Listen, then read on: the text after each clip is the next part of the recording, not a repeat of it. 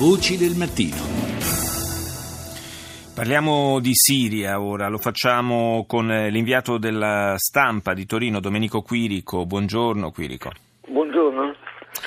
Eh, lei è tornato da poco eh, dalla, da quella regione, eh, tra l'altro insomma, un, eh, un ritorno per lei immagino anche dal punto di vista emotivo eh, abbastanza forte, visto che lei lì ha vissuto eh, anche un'esperienza dura di, di sequestro di persona, quindi insomma, eh, immagino che ritornare da quelle parti le abbia, le abbia suscitato delle, delle emozioni particolari, è così? Beh, eh, io, è la seconda volta che ritorno in Siria dopo la mia storia del duemilatredici e beh, quello è, è un pezzo di, della mia vita, ma un pezzo della mia vita in cui ho lasciato grossi frammenti di me, e ritornare lì è sempre, come dire, un, un obbligatorio viaggio nella vertigine, ecco, chiamiamola così, per sì. rubare per rubare un'espressione letteraria, un obbligatorio viaggio nella vertigine. Senta Quirico, ehm, la situazione per quanto riguarda la ricerca di una soluzione politica, diplomatica del conflitto siriano mi sembra eh, che malgrado le speranze che erano state alimentate forse con una, eh, un eccesso di entusiasmo da parte del, dell'inviato dell'ONU, De Mistura, eh, nelle scorse settimane, mi sembra che in realtà la ricerca di questa soluzione sia assolutamente in alto mare. I negoziati tra Damasco e gli oppositori sono, lo sappiamo, è come se non fossero mai cominciati, sono stati sospesi immediatamente. Oggi c'è un vertice delle grandi potenze a Monaco, dal quale però forse non è, non è lecito attendersi granché.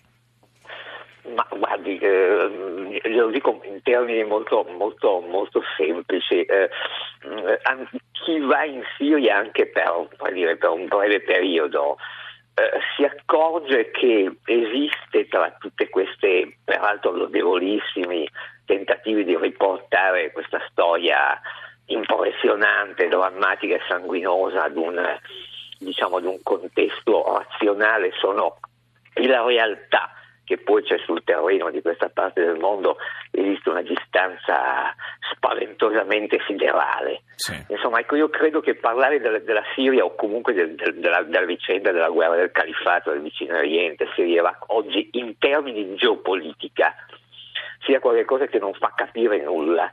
Siamo in termini, direi, di una vicenda per certa natura metafisica, cioè eh, la guerra qui ha eh, sconfitto gli uomini, è diventata più forte degli uomini e vive di una sua vita autonoma, terribile, tremenda, in cui macina vite umane, città, paesi, villaggi, terre, senza che gli uomini non possano far altro che eh, offrire se stessi a questo sorta di mostro che li ingoia.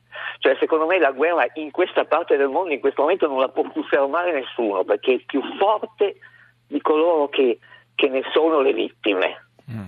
Ed è accaduto nella storia in altre terribili circostanze, guerre che sono diventate talmente lunghe, talmente lunghe, talmente incontrollabili, che poi sono finite per una sorta di sfinimento interno. Parlo, che so, della guerra dei trent'anni, la guerra del Peloponneso, eccetera. Oggi le, le, le diplomazie e, e quelli che credono di essere, come dire, i conduttori di questo terribile gioco non hanno più alcuna presa, hanno smarrito il filo di questa storia.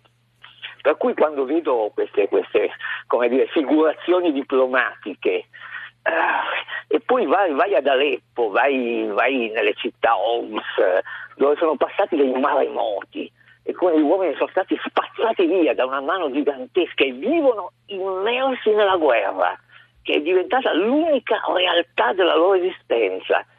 E ti accorgi che tutto questo è, avremmo dovuto forse rifletterci cinque anni fa. Sì, cioè arriva, arriva con un grande ritardo. Sì. Ecco. Sì, sì, si è perso, si è perso il momento giusto per, eh, quando ancora si poteva intervenire in questa maniera. Eh, certo, comunque eh, finisca questa guerra, e eh, non sappiamo né come né quando finirà, eh, certo lascerà dietro di sé soltanto macerie, un, un paese totalmente distrutto. Io ho visto le immagini solo in televisione, sul web, lei le ha viste con i suoi occhi, eh, ma certo eh, quello, quello che appare è, è un paese ormai totalmente devastato. Sì, città intere sono state, sono state, si sono ripiegate su se stesse e sono diventate immensi campi di rovine in cui gli uomini vivono un'esistenza da, da, da topi, eh, muovendosi al di sotto di questa, di questa gigantesca copertura di cemento e di ferro distrutto per combattersi. Eh, Um, questa, questa è la realtà della Siria di oggi, e poi ogni tanto abbiamo queste fiammate di attenzione perché, perché che so, la, la, la, avvengono certe cose che ci riportano brutalmente alla constatazione della realtà, ma questa è la realtà in cui venti milioni, trenta milioni di persone eh, vivono immersi da cinque anni quotidianamente, e non c'è al di fuori di loro altra, altro futuro, altro presente. Eh, noi nel e nostro... L'intensità della tragedia siriana, che è incomprensibile se non la si percepisce, direi eh, proprio visivamente. Eh, noi nel visivamente. nostro piccolo nel nostro piccolo cerchiamo di tenere sempre alta l'attenzione su questi aspetti proprio umani eh, della, della vicenda. Io la ringrazio per averci aiutato eh, sì. con grande efficacia stamani proprio a rendere l'idea di che cosa sia questo terribile conflitto che sta devastando e uccidendo la Siria. Grazie. Grazie a Domenico Quirico, inviato della Stampa, per essere stato con noi.